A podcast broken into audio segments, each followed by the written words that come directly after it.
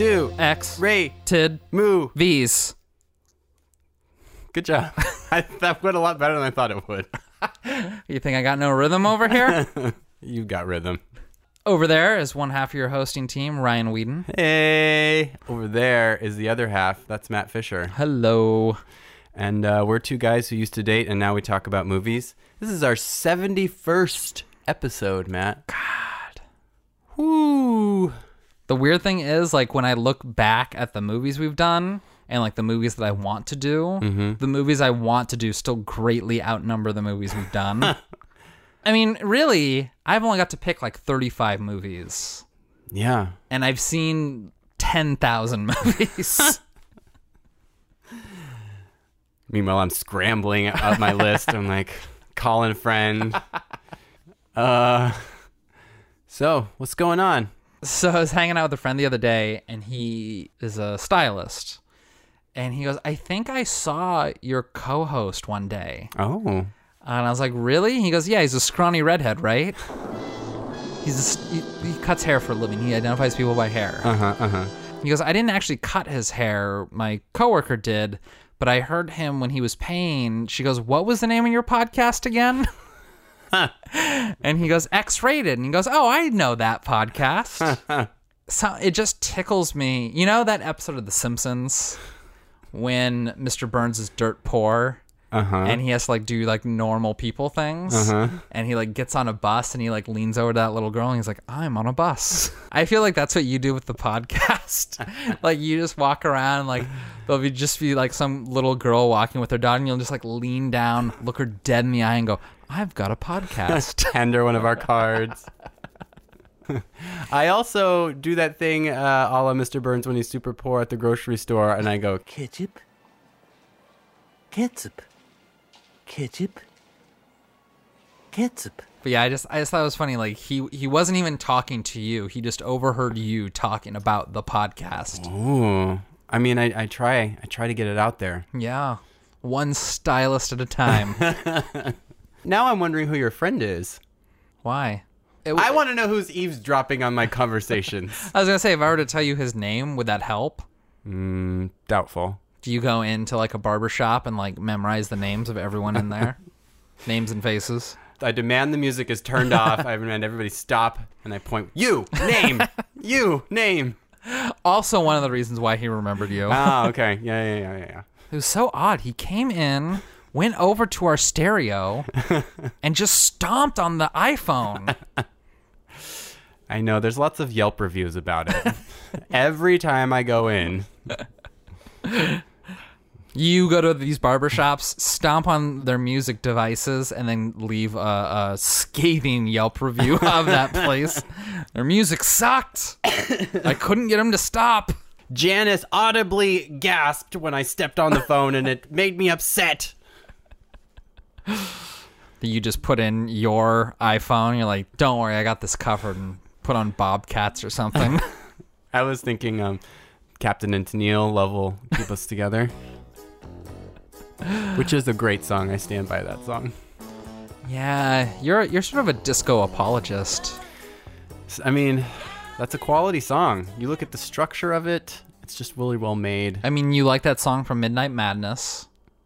Yeah, sort of.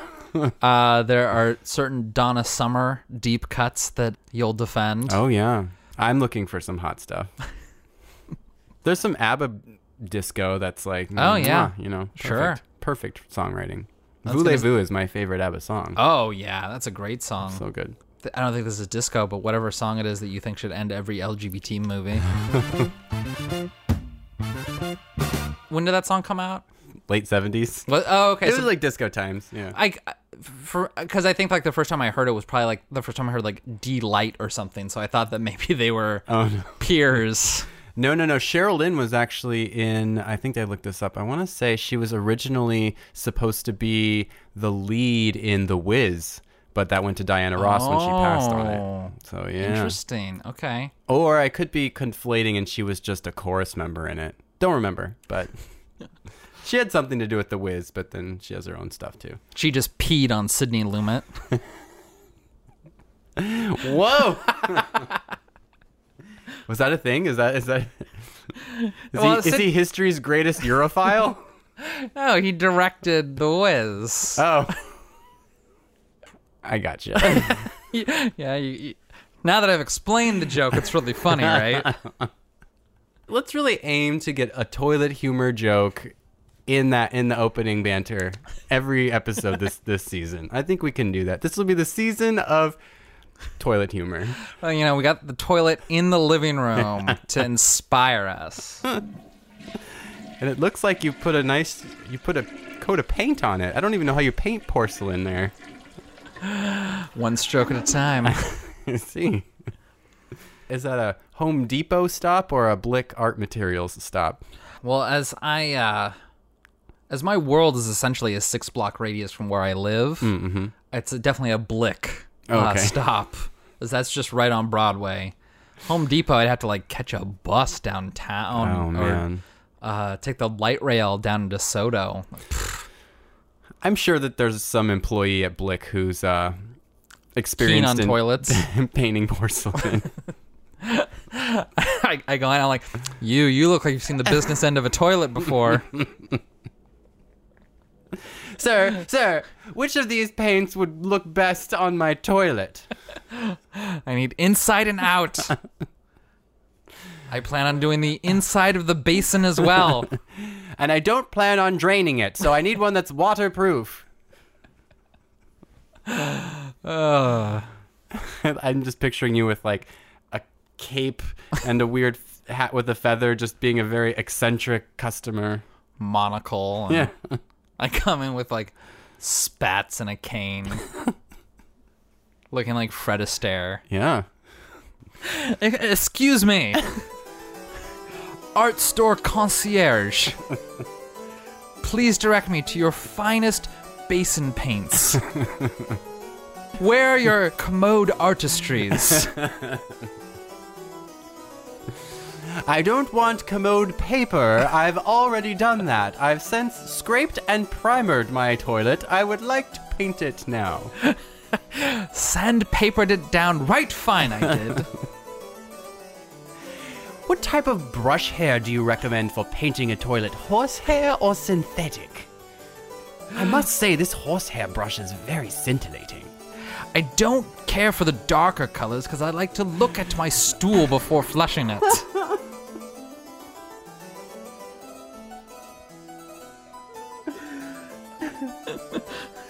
So that's a no on the brown.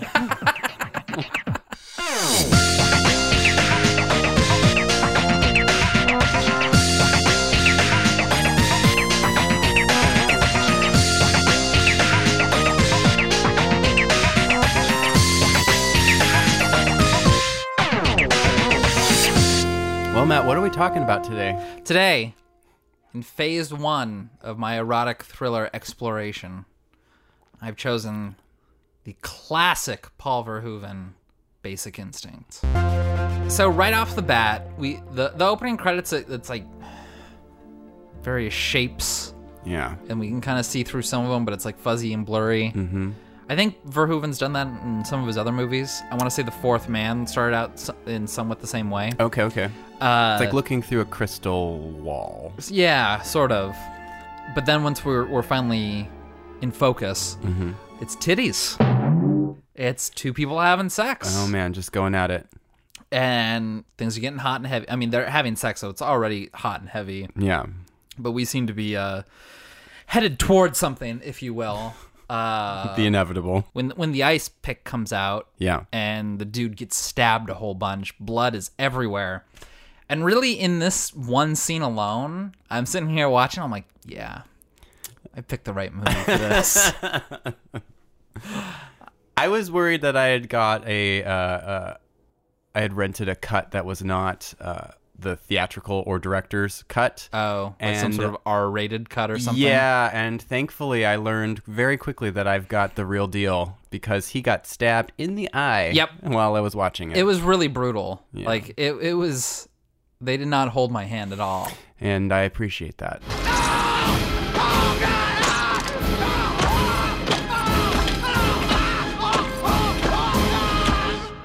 Yeah, because after doing after doing my hard art, not that there wasn't you know say violence in in certain scenes or certain movies, but it's kind of nice to just sort of uh, watch something fun again, and sex and violence on screen, pretty fun. Yeah. and we're getting we're getting two full scoops here. Oh yeah. Like 10 stabs we get in that opening scene. okay, I counted. I mean, there's blood everywhere, and Verhoeven does this very well.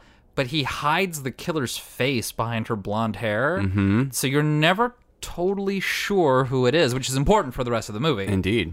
but really, because the camera is focused on her face a couple times, but her hair's draped in front of it, Yeah. so all you really know is that she's a you know pretty svelte blonde, Mm-hmm. and then yeah, she kills this guy.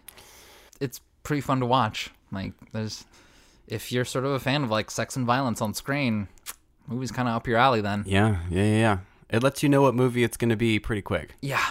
And yeah, so no, sitting at home watching, I'm like, yeah, I've only seen this movie twice. The first time I saw it was maybe like 12 years ago. And that's uh, probably about the time first time I saw it too. Yeah, and I remember liking it. I had some thoughts about it. We'll get into it, but um, watching it this time around, yeah, I really enjoyed it. It's it's a lot of fun. It's a it's a really polarizing movie. I've learned. I think people really like it or they really don't, and I definitely land in the I like it camp. I can't imagine many people of say puritanical values care for this movie very much.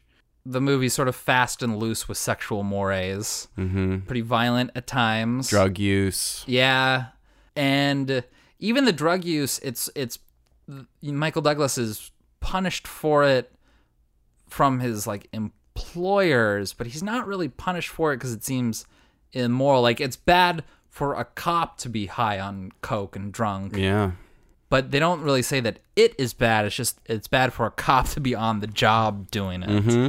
So there is sort of a freewheeling nature about this that not that it's holding cops let's say a higher standard. I mean it is, but it's not saying that it's immoral, but it's you know sort of acknowledging that like people do this and largely okay. Yeah.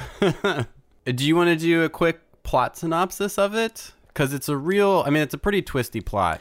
It's a pretty twisty plot. The broad strokes of it are this dude is killed. When the police come to investigate, they find out that he is dating this woman who is very rich, very beautiful, and she is an author of murder mysteries. Mm-hmm. And in her last book, it's a detailed account of killing a guy, a, a retired rock star, which is the same as the actual murder victim, Yep. stabbed to death with an ice pick, which is how this guy died. It's a great neo noir setup. It, it really is because as much as I hate this term when you say like deadly game of cat and mouse, this kind of does feel like cat and mouse, except like both characters are cats, Yeah. Okay. but they're also both kind of mice because Sharon Stone, who I just, I just want to say I love in this movie. Me too. She's a revelation. She's so good. like she's part just like stone cold bitch,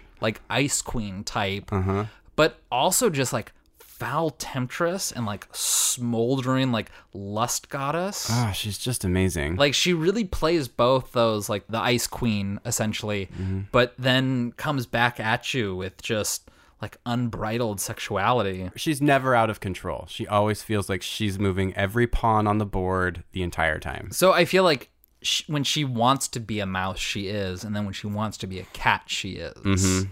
And Michael Douglas is, he's either or, but it's like he's either or at her command, Oh, yeah. not at his choice. She's in control the whole time. yeah, which is just a lot of fun. Uh, and the movie goes through twists and turns because he kind of calls it out, saying like maybe she wrote the book knowing that she was going to kill him, and she could use this book as her alibi Right? and that's exactly what she does. Yeah. Spoiler alert. Or does she? well, I mean, she does, but it's like what she might have been predicting that. Yeah. It's just it's those sorts those sorts of questions aren't answered. We don't know what's going through her head. All we really know is that she's pretty cunning, she's pretty clever, and that you can't underestimate her. Mm-mm. And really, I'm like I'm a gay guy.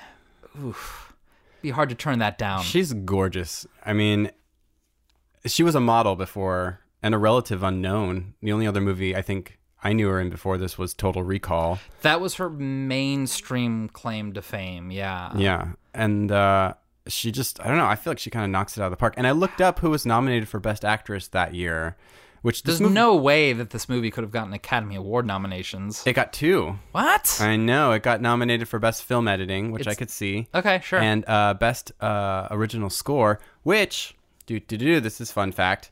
Uh, Jerry Goldsmith Uh-huh. is the composer. Do you know what else Jerry Goldsmith has composed? a million things. Yeah, but specifically, there's two things that I found very exciting. Number one is uh, he did the music for Star Trek: uh, The Motion Picture, Mm-hmm. which means he wrote the theme for TNG. Yeah. Uh, and then he also wrote uh, the music for a duo of movies, little horror comedies uh, called the Gremlins franchise. Oh yeah, absolutely. So no, I mean Jerry Goldsmith it. has been making soundtracks. I want to say since 50s, yeah. it was the at- fi- I was yeah. gonna, I was gonna say the mid '60s, but okay. I went through a big Jerry Goldsmith hole. Um, phrasing? yeah, he did tons of. He did all the Rambo movies. oh, He did like um, The Omen, oh, okay. which he won an Academy Award for. Hmm. So yeah, I mean that's just exciting, and I love the soundtrack to this movie. I think it's oh really good. yeah, he really is sort of channeling like the Bernard Herrmann, like the moody sort of Vertigo-esque stuff going on. it's really good. yeah, and it really it sets the tone in a way that's just right. I want to ask this question just because I, I need to be I need to know where you land on this issue. Okay, Uh, Michael Douglas, hit it or quit it. quit it. Yeah. immediately. Yeah. I don't get it. I don't get it either. And he's in a number of other like erotic thrillers. Yeah. He was in Jagged Edge, also script by Joe Eszterhas, who wrote this movie. Oh yeah, disclosure. Disclosure, Fatal Attraction. Fatal Attraction. Like these are like heavy hitters in like the erotic he needs thriller to be genre. this irresistible man. and I don't get it. Ugh, no, in this movie, he's got like wrinkles around his eyes and stuff. He just looks gross. Lots of people passed on this movie. I read like for the two main leads. Like mm-hmm. lots of men were considered for it. Michael Douglas was the only one who took it, and lots of women were considered too. And Sharon Stone was the only one who took it. And it just seems like, in retrospect, if you could have, you know, fantasy cast this, I would definitely go for somebody more alluring and handsome than Michael Douglas. He just, unless you're like the grandma in the Nutty Professor. Mike Douglas. Oh, Mike Douglas. You know, Mike Douglas used to make me moist when I watched the show. I would get, I admit it, I would get moist when I watched the show. Only white man ever did that to me was Mike Douglas. I do have a friend who saw this, and I saw like her Letterboxd review of it, and she gave it four stars. Okay. And then like you know months, weeks later, whatever, she was kind of bad mouthing like Michael Douglas, being like, "Oh yeah, he's like so blah blah blah. I, I can't stand him." And I was like, "Uh, you gave Basic Instinct four stars," and she goes, "Yeah, and it would have been five, but Michael Douglas was in it." Yeah, and he's. I think it's one of those things where it's like, it's almost like Hollywood is telling you that this leading man is sexy. Sure. Whereas like a woman has to be held up to a certain standard of beauty, whereas like a man just has to have some sort of charisma and can be gnarly faced as fuck and still be like, oh, he's so hot. You know? It Yeah. feels that way a little bit. So, like watching the sex scenes in here, like if I had to do a sex scene with Michael Douglas, I wouldn't be bragging about it. but and I mean, Hollywood stars say this all the time, like that sex scenes are like the least sexy thing to do in real life. It's like you have 200 people watching you and lighting you and miking you and like cameras rolling and you have to like Probably takes ready. forever. yeah, and like they have to wear like genital wraps and things like that. Yeah. But I was like, mm, he got to suck on Sharon Stone's nipples. Mm-hmm. If I was a straight guy, that'd be a hard thing not to like put on my mantle. yeah. Especially Sharon Stone in this movie. Cause oh my god, like she was just like pert and perky. Her outfits, everything she puts on seems effortless. Like not everyone can pull off that white turtleneck dress that she wears to the interview thing, Mm-hmm. but she looks like she's just throwing it on, you know? I, well, because we see her in the mirror We putting it literally on. see, see her throw it on, yeah. But I mean, and like everything she wears, it just looks like she's just like, oh, this old thing, you know? Mm-hmm. Like, and her hair is always just like, oh, let me just put it up in this little bun. And it's like, oh, now you look flawless again. like, what the fuck? Well, yeah, because they, they go to the house to like you know not arrest her, but to like bring her downtown for questioning. She's wearing like jogging shorts and like a t-shirt, and she's like, "Can I uh, slip into something more appropriate?" Yeah. And then she puts on that like white dress, which I would not say is necessarily appropriate for a police interrogation. But yeah, she throws it on, and it's like, oh god, she looks so good. Yeah. Just Can we talk about how good that interrogation scene is, though? it's so good. There's uh, no smoking in this building, Miss Tramell. What are you gonna do? Charge me with smoking?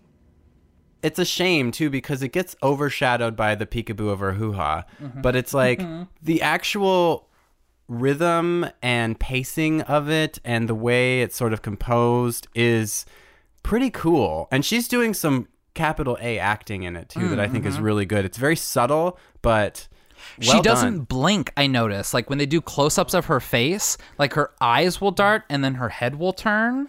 But yeah, she she never actually blinks her eyes.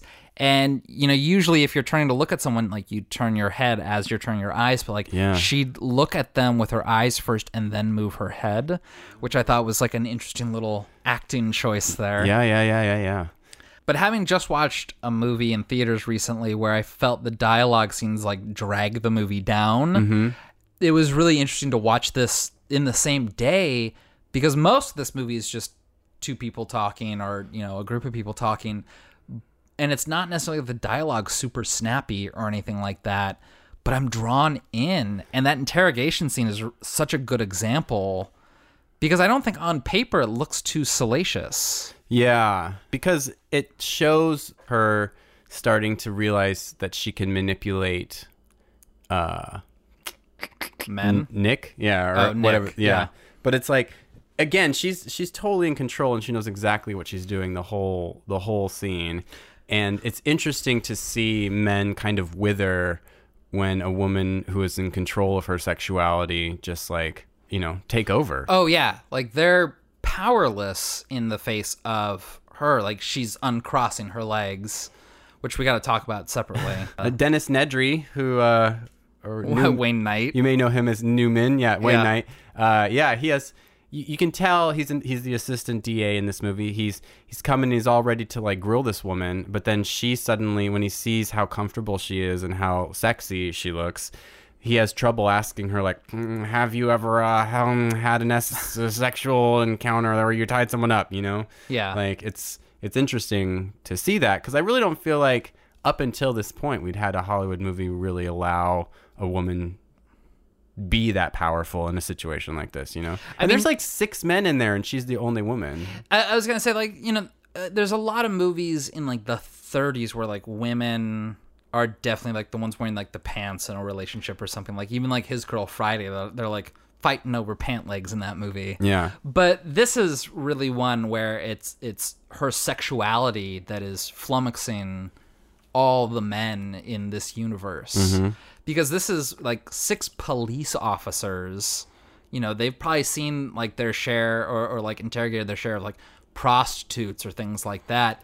But it's like Sharon Stone comes in and like not a hair out of place. Yeah. Uh carpets or drapes. Which we need to talk about um, the uh, muffin consistencies in this movie. Well, I want to talk about so Sharon Stone says now that she had no idea that there was going to be that crotch shot. yeah. Paul Verhoeven said that he consulted with her beforehand because in order to like get the lighting right, like she needed to be in on it, mm-hmm. and that she had a change of heart at the screening. And personally, I don't think either of them are the most reliable in this situation. Yeah. Verhoeven strikes me as sort of a scoundrel, but Sharon Stone also like I just heard like a long form interview with her on uh, Marc Maron's podcast, and not that like she doesn't remember things well, but I could also just see her seeing her muff on screen being like, I don't want this to happen. Yeah. Yeah. Having second thoughts as soon as she actually saw it. Uh, Yeah, Yeah, for sure. Because I mean, This was a wide release movie. also like they get up close in there, like it's a big shot, like seeing your vajay on, On like, a big screen? Yeah, Yeah, I'll bet it was really. that could be a little intimate, you know, when you see it on screen. Mm-hmm. But I just maybe it's just that I don't want to think that Verhoeven went behind Sharon Stone's back and getting that shot. But at the same time, I'm like, I kind of feel like she must have been in on it because I mean, it's lit kind of perfectly. like, Yeah, she has to know a little bit of how, like, how to spread exactly. Yeah. And I mean, why would she not wear underwear if it wasn't going to be seen? yeah, You know? Yeah. Like, if he's guaranteeing that it's like, oh, don't worry, it's not going to actually be seen, then it's like, well, why can't I just wear my underwear then? yeah. You know? I don't know. Somebody's going to see it then on the set. I mean, she's not she's not mad at Paul, at least not now. Like she says that they they have a very good relationship now. Mm-hmm.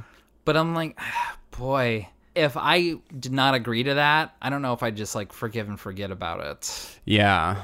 Because it's, everybody's seen it now. Yeah, it, like I said before, I think it's kind of sad that it that that's what everyone remembers from that scene in a lot of ways because it is it's a part of it and it's a power play when she does it you know mm-hmm. like it, it actually serve it isn't like it's gratuitous in i mean some people might consider gratuitous but it's like it is telling of her character it's also like she's like knocking the men over like bowling pins in this scene. Like, yeah they don't know what to do. and it advanced like later she's when they're in the car talking about it and he's like You seem to know an awful lot about me. You know an awful lot about me. I don't know anything that's not police business. You know I don't wear any underwear. Don't you, Nick? It's almost like she did that to prove that she can get into his head in ways that she's like playing several steps ahead already, you know? Like and of course, you know, that one wouldn't play out as well because then, you know, everyone else could be like, I was there too. I saw she was not wearing underwear. So, like, that one's not like a strong move, but it, it is telling that she can be like, well, you know, I've got this on you now. Yeah. So, I mean, uh, so one thing to to note in the plot is that so she wrote a story about a retired rock star who gets murdered by being stabbed to death with an ice pick. Her next story is about a detective who falls in love with the wrong woman. Mm-hmm. And when Nick goes over to her place, he sees newspaper clippings about him, you know, just carefully placed in plain sight. yeah. She even says, she says, I'm using you for my detective in my book. You don't mind, do you? So ah, it's just the yeah, that interrogation scene really highlights how it really highlights how Catherine can just bend men to her will with Yeah. her sexuality. And apparently women too. I mean, that's another like aspect of this that we haven't talked about yet, but she's bisexual. Yes, because when Nick goes over to her house, they see this other blonde woman there and they start asking her questions and she's like, You're looking for Catherine, not me. Who are you? I'm Roxy. I'm her friend. And we don't know the exact relationship right off the bat, but later we find out the audience they are an item. It's kind of funny too because she's like, there's this big long scene where she's sort of seducing and playing with uh, uh, Nick and letting him know that she knows information about him, and then. Right when you know the, the big dramatic ending of it happens, that's when Roxy shows up and she's like, "Hi, honey," and comes over and they like hug, and then he like storms out, and then they just go, and then start Frenching, and it's long enough that you're like, "Okay, guys." Well, Paul Verhoeven's sort of a pervert, but you know, in his movies, there's also the uh, co-ed showers. There's a co-ed shower in RoboCop. oh, There's a co-ed shower in Starship Troopers. yep, yep. So, uh, you know, he likes his ladies, which is another like tick against him. I was like in the whether the muff shot was by design or or on the DL, because like mm, he definitely likes his sexy dames. but you know, maybe he really does view it with like an egalitarian sense, like that like men and women should be objectified equally. God knows in Starship Troopers. Casper Van Dien is plenty hot. and Oh, you yeah. see his butt in that. Apparently that he wanted to do full frontal on Michael Douglas, but he refused. So Michael Douglas refused? Yeah. or uh, Common Sense refused? they tried it with test audiences, and it just went thumbs down.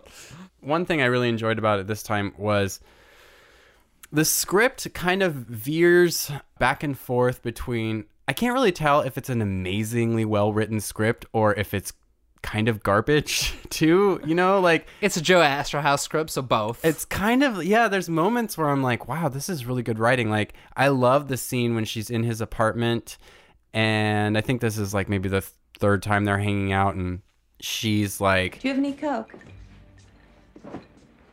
I just love Coke with Jack Daniels. Got a Pepsi in the fridge. Oh, it's not really the same thing now, is it?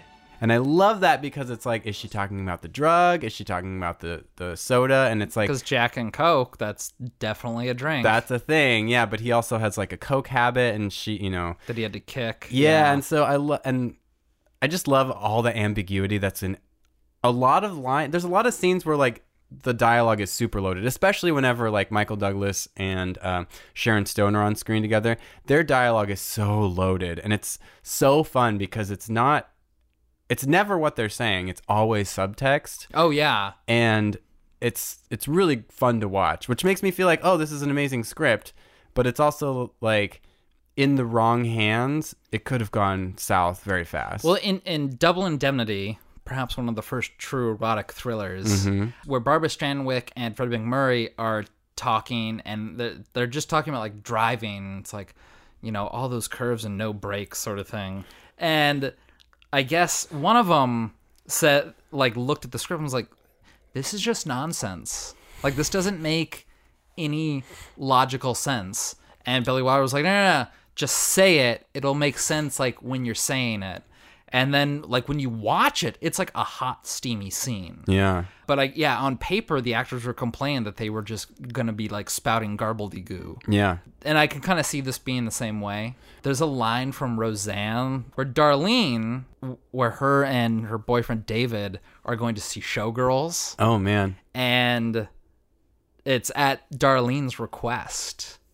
And David's like, "Oh, I don't want to do this again." like they've seen it several times at that point. He's like, "It's written so badly," and she goes, "Yeah, every Joe Eszterhas script is just revenge on some girl that he dated in college." That seems about accurate. Yeah, I was like, this is the duo. Like Paul Verhoeven and Joe Eszterhas is like, that's what brought us. I know. I- Showgirls. I, was thinking about that because that's the movie that came out after this that these two did together, and it's almost like this movie walks that line of being bad and good. You Mm-hmm. know, like good bad. It really like walks it well, and st- I would say lands kind of on the side of a good movie. Yeah. and like if you're walking that line, it's a dangerous game because Showgirls, I think, tries to do that too, and definitely lands in bad territory, um, with the exception of Gina Gershon, of course. Of course. But um, somehow the, it works in this film, and I think it like maybe it needs that like neo noir sort of like hard boiled cop story to work. Because with uh, Showgirls, Paul Verhoeven was like, I'm making like an MGM musical. Yeah. And that just might have pushed it in a totally wrong direction. And between that movie and this movie, I am now convinced that Paul Verhoeven does not know what sexy dancing looks like. Oh, that club scene. and like Roxy's like punching, the air. What is that? Yeah. Yeah. What the fuck? Because uh, Nomi in Showgirls, like that, that like pan across the club as we're just watching her dance. Yeah. Like, oh, this is bad. What What do you think the direction is for these actresses at this point? Like Boy, I don't know. more, jerkier, harder. Thrust it! Thrust it! Come on, thrust it! You're in Tae Bo class. like what is happening? There's ten thousand butts around you, and you're fisting them all. It's God. I don't. He just doesn't know how to do that No. very well. I definitely thought about that. I was like, oh yeah, this is like Showgirls dancing here. He also has a thing with like during sex scenes having it be like very like touchy feely stop, and then like a sudden movement, and people are like, oh. Oh, that yeah, because at the end there's that when it's like you're wondering if it's an ice pick or Yeah, not. but then also when he's having sex with Beth, the um, psychologist, and they're like, he's like making out with her. He's got his hand on her face, and then he just like rips her shirt off, and she's just like, oh, you know, like shivers or something. Uh huh. And I it that I mean that's also in Showgirls a bunch too. But and it's just like I don't know if that's erotic, really. So when they're driving Catherine to be interrogated Mm-hmm. before the the muff shot, and she's sort of talking about how being an author or like a, at least an author in the genre that she writes in teaches you how to lie. Yeah.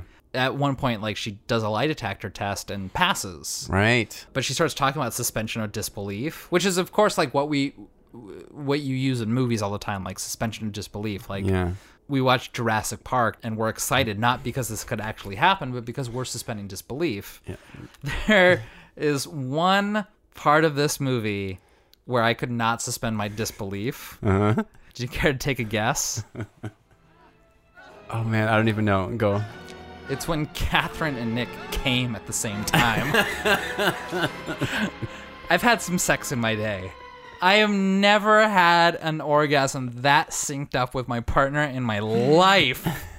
like she's like leaning back and like part of it's scary because you like you think that she's like going for an ice pick Yeah. but then it's like come! And then like she collapses on him and like he also came like in that moment where she was like leaning back and then smacked down on top of him. And it's like they both finished at that point. I'm like that's not how it happens. Can we talk about the repeated motif of her on top, him, and then leaning back as it's coming to climax, and then when she climaxes, it's, like, woo! it's like a bear trap. Yeah, she just flies forward, arms up. And that, so the first time I saw it, that was my main takeaway. was like, she comes weird. like, is that the only way she can come? It's like, woo! no i saw that i was like at the same time doubtful so, uh, i don't know like their their orgasms were perfectly synced and i'm just like but, but it was like the duration was synced too it's like not only did they come at the same time but they had the same length of orgasm. And i was like out of all the sex i have i can't claim that my orgasms were like timed on like a stopwatch like synchronized. Like that that i just i realized just took me right out of the movie. I love that that's the, like, part of it where you're like, I don't know about this. like in real life i just feel like catherine would take a little bit more going like you know nick would have to work for it a little bit or mm-hmm. or vice versa or she'd come a couple times maybe uh-huh. May you know if she's light to the touch then maybe like she could keep going but like this idea that like yeah they're they they like ramped up towards climax in unison and that their orgasms lasted the the, the same length of time like pfft. Did you really think it was so special? I told her I thought it was the fuck of the century. Maybe you just haven't had the fuck of the century, so. i'm pretty sure i've had it a couple times Wow, they just passed that around, huh? oh, oh, so another thing I noticed this time around, which I thought was kind of cool, was that there's a lot of like flip scenes with like re- reversals of characters. So, for example, the interrogation thing we talked about that happens later, where Michael's in the hot seat, or not Michael, uh, Nick is in the hot seat for that. okay I really hope his character's name is Nick. It's Nick. Okay, good. So it's like I hope he's- it's Joe Eszterhas and not Joel Eszterhas. Ooh, I don't know what it is. I think it's Joe, but I'm only like 80% certain on that. Well, he's probably dead at this point, right? You'll just edit out the Joe part, and it's just, you know, Paul Verhoeven and Eszterhas. Just give me a bunch of L's at the end and I'll just like smush them in. But then also there's like a scene so he gets into his apartment near the end and she's or no, he's inside Beth's apartment at one point when she comes home and she's like, "What are you doing here? You know, your lock was broken." Da da da. And then like the next scene or pretty close after that, he goes home and uh, Catherine's waiting for him in his apartment.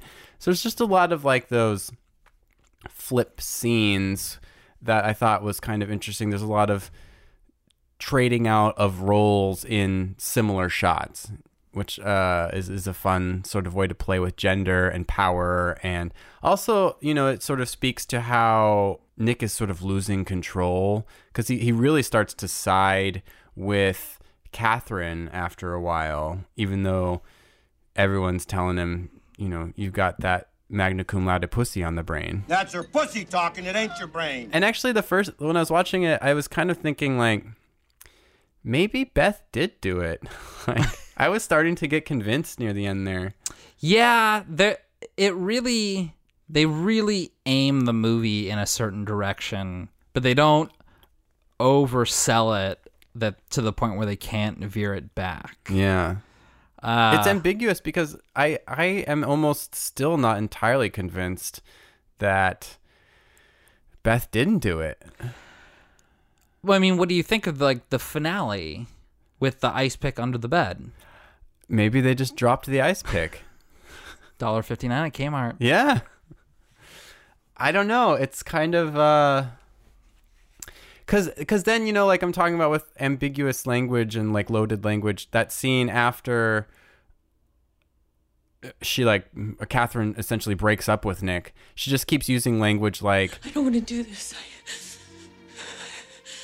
I lose everybody. I don't want to lose you. is she talking about how she always breaks up with people after having them be in her book or is she talking about how once she's done writing her book she has to murder these people hmm. like i don't know it's kind of ambiguous i felt We haven't talked about Beth yet, but Beth is sort of the the psychotherapist in internal affairs. at the police station Yes. Yeah. Uh, but she also used to date Nick. Ostensibly, still kind of does. Mm-hmm. But it turns out, which is a huge conflict of interest that everyone seems to know about but it turns out she had like a single white female thing going on with Sharon Stone. Like in college, they, they went to college together. but it's never clear who was obsessed with who Right. So Catherine, Sharon Stone's character, says that like, yeah, she like we moved in together and she got a haircut just like mine, started dressing just like me. But then Beth tells the story the other way. yeah So and they're both psychology majors at the college so like they both know how to manipulate people is like a thing in this movie but go ahead Well, I think when we see, because Nick goes back and looks at Beth's records, yeah. And it's like she was blonde and then went brunette. right. And so it kind of does contradict Catherine's story, but it, it's like that we don't know exactly when Beth may have switched or if she switched at all, but it does kind of show that she is okay changing personas a little bit. Yeah. Uh, it throws a level of ambiguity in there that you don't know where these people stand again. Like, you're already getting conflicting stories, and then you're seeing sort of conflicting evidence. Yeah, and uh, you know he just eventually lands on because well I guess because he kills Beth, but he's gonna he's like I guess I'm just gonna stick with you, Catherine, because I love you. I don't know. It's I I feel like I still feel like the ending is ambiguous. Do you feel like it's it's obvious that it's that she was the killer and she's gonna try and make a go for it? Well, it's a little odd because the movie kind of fades out as if it's going to credits. Yeah. And then fades back in. What's that about? I couldn't really discern what it was really trying to say with that. Mm-hmm. But, you know, we get, and then we get this fade down to the ice pick. And, you know, immediately I'm like, oh, she's a killer. Yeah. But the other part of me is like, she's not going to kill him with an ice pick. Yeah, that's like, and everybody knows that they're together now. So Yeah. Yeah, I really don't know what to think. I guess well, the first time I watched it, I was like, oh, she's a killer. Duh. Ice pick. That's what it's saying. And it's absolute that ti that's that wraps everything up in a nice tidy bow. But so does saying Beth is the killer. yeah. When watching it now, I'm I'm not as convinced that that is enough. Like, it almost feels like the movie was supposed to end with just those two being in love, sort of. Yeah. And then at the very last second, he threw that in. Just it's like the uh, fucking totem in Inception or something. Like it's Yeah. there just to like give a level of ambiguity to the story. Sure. Which I kind of I'm I'm up for. I'm up for too. I don't hate it. Yeah, I have a note in here that says "officer with Roxy's record." I don't know why I put that oh, note down. that woman? Oh, that's a character actress. Yeah. There's some gr- to- I mean Stephen Tobolowsky. Stephen Tobolowsky. Now, don't you tell me you don't remember me because I sure as heck fire remember you. I think we're just going to have to start every season with a movie that has Stephen Tobolowsky in it. in a bit part. Yeah. Uh, Very serious in this role. Yeah, that's right. Because he's also one of the uh, psychotherapists. Yeah, he's more like a, a profiler. It seems like. Mm, mhm, like, mhm. and by the way, real fast, he's because like that scene, they're in a conference room and everybody has a copy of the book about the murdered uh, uh, rock star. A plus on the production design for the paperbacks in this movie. Yeah. they're so good and so of their time. Oh, you mean of uh, Catherine's novels? Yeah. Oh, yeah. They look great. They look like you could pick them up from like the store. bodice ripper at like a Fred Meyer, like uh, a circular shelf or whatever it is. Yeah, I noticed on the like uh the one uh the one about the rock star is called Love Hurts. Uh-huh. And then like in smaller print down in like the lower left hand corner it says love stings, love blah, love kills. and it's like, yeah, it's like the song. and which is totally how those would be. And like, you know, you open it and it's like there's a cutout on the main Yeah. cover. It's like It- oh. that's a heart, and then like when you open it up, there's like a murder scene. Yeah. the- Oh, that's so that's so 90s. It's just really well done. Yeah. Good design on those. yeah, it looked real good. But well, yeah, who is that character actress? I, don't know, but I've her seen her in tons of stuff. yeah, she's good. I wanted to toss a question to you. Okay. So there's a scene. It's that after that Jack and Coke scene that I talked about earlier. As she's leaving, which is my favorite scene in the movie. I think I'm just gonna throw that out there. Um, as she's leaving, Gus is coming up the stairs with a Pizza Hut box, and she's like, "Hi, Gus." Hi, Gus. And I was wondering, I know it's just product placement, but what if there was like some sort of tie-in with Pizza Hut, with like the Basic Instinct Pizza Hut deal? what do you imagine that would be, and uh, how that would work out? Pizza slicers shaped like ice picks. Uh huh. Would your delivery driver show up in a, in a white turtleneck dress with like uh, a blonde wig? I might order more Pizza Hut pizzas if that were the case. they give you Coke with every pizza. Oh yeah, there you go.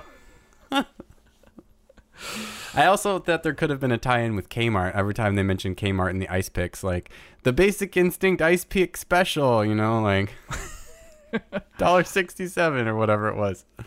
It's a very enjoyable movie. I Oh, I, I mean, all right. So I, all this season, I'll be doing erotic thrillers, and it's one of those things that it might be a punishment for you because this is a genre like a lot of horror movies where it really doesn't have to be that good for me to enjoy it. Mhm. In fact, it could probably be pretty bad and I'll enjoy it. Mm. Oh, so we're starting with the best one.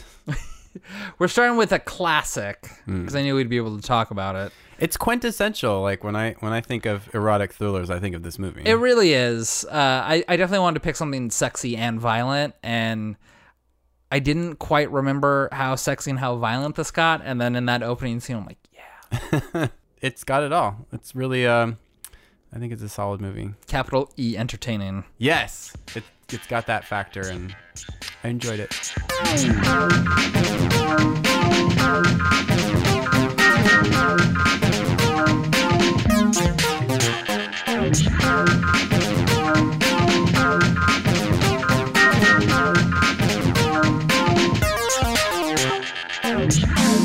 Paul Verhoeven in the '90s is kind of untouchable, except for Showgirls. Because I And think Starship Troopers. Oh, I love Starship Troopers. Do you love it? I do. Or do you just appreciate what it's trying to do? I think it does what it tries to do. Or are you blinded by Casper Van Dien's beauty? I mean, can it be all three? I mean, I, I like Starship. Tro- I like Starship Troopers, but I kind of feel like he made the subtext text, and then I, I just feel like I'm being hit over the face with a hammer Hmm. for a large portion of that movie. You might be too smart for it then.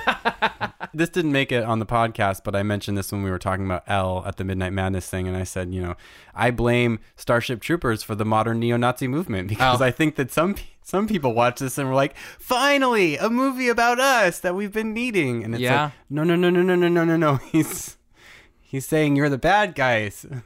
this is our first Verhoeven, right? Yeah. Well, I'm sure there's more to come. There's definitely more to come. well, Ryan, your pick is next week. I struggled a lot to pick what I'm to know what I'm going to pick, and I I kind of decided to look at the past, and my past two choices have been real stinkers movie wise. Um, Midnight Madness and Rock and Roll. yeah, so I've decided to go veer into strictly safe territory. I'm pulling a Grand Budapest and just watching a movie that I want to watch that I know is good. And I want to do Election, Oh, okay. the uh, 1990 Alexander Payne. Mm-hmm. Yeah, yeah, yeah. It's a solid movie. I've visited that well many times. Really Hmm. love it. I haven't uh, watched it in a while, and I've had a urge to watch it, and I think it'll be fun to talk about. I only saw it for the first time maybe three or four years ago. Okay, okay, okay. I don't know. We might disagree because I don't think Alexander Payne is the most cinematic of directors. Ooh, girl. This will be fun. But I'm eager to revisit it. So There's lots of things I feel are perennially great about it. okay. Should we plug our junk and get the fuck out of here? Yeah.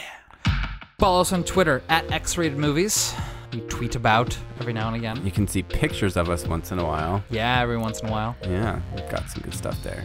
We've also got a Facebook account where you can follow us as well, and that's where you can find out what's coming up and talk to us uh, directly. And that is Rated X Movies. Go to our new website, xratedmovies.com. Literally everything about us is there, including the most accurate biography you'll ever read on either of us. Social security numbers, uh, Bank accounts and routing numbers, just any personal data you wanted to know. birth dates, mother's maiden name, name of first pets, street we grew up on. We mm. use it because we're always forgetting our passwords, which are also up there. Don't bother contacting Cambridge Analytica. We've already just posted it. It's a time saver. In, in the spirit of, of this new sort of wall-less economy, no barriers, we're just putting all of our information out in the mm-hmm. open. Yeah, yeah. Don't spend all my money in one place. We also have an email if you want to email us. It's x.rated.movies at gmail.com.